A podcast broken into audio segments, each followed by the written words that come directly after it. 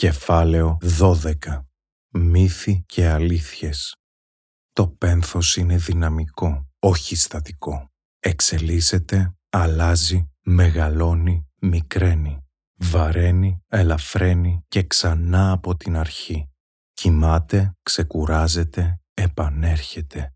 Δεν είναι θηρίο ή κάποιο τέρας. Είναι ο νέος φίλος σου. Είσαι εσύ είναι ο άνθρωπος που αγαπάς. Μην προσπαθείς να το ξεπεράσεις ή να το τελειώσεις. Αφού γκράσου το και ζήσε παρέα του. Κάνε ειρήνη μαζί του και ίσως θελήσει και αυτό να συμφιλιωθεί με εσένα κάποτε. Ίσως και να φέρει την ειρήνη μέσα σου. Ίσως και όχι.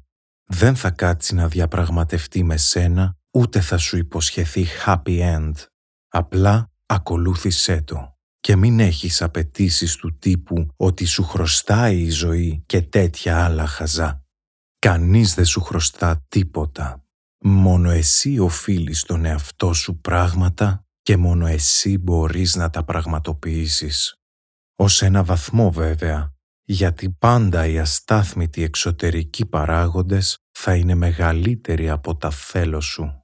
Κατά τη διάρκεια αυτού του ταξιδιού θα νιώσεις πόνο, φόβο, εγκατάλειψη, ενοχές, απόγνωση και άλλα πολλά, κυρίως αρνητικά. Θα πηγαίνω έρχεσαι ανάμεσά τους συνεχώς και μερικές φορές μπορεί να νιώσεις όλα αυτά τα συναισθήματα την ίδια στιγμή, ταυτόχρονα.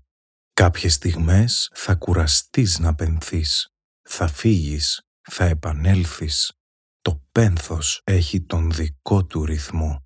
Μπορεί να σε κάνει να πιστεύεις ότι χάνεις το μυαλό σου. Δεν σημαίνει ότι όντως το χάνεις. Πονάει ικτρά, αλλά δεν υπάρχει λάθος σε αυτό.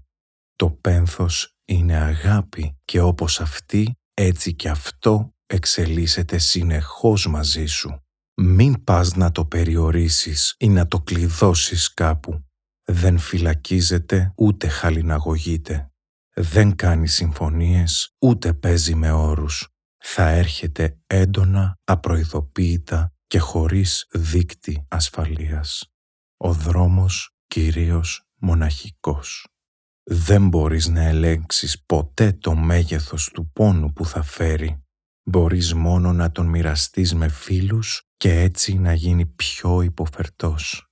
Κανείς δεν θέλει να υφίσταται πόνο.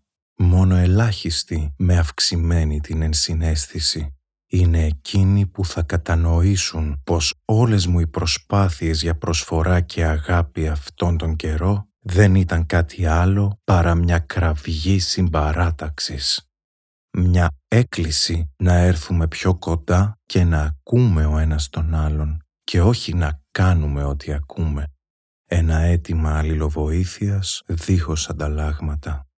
Πάψαμε να νιώθουμε παιδιά και αυτό οφείλεται στο ότι μόνο μιλάμε και δεν ακούμε.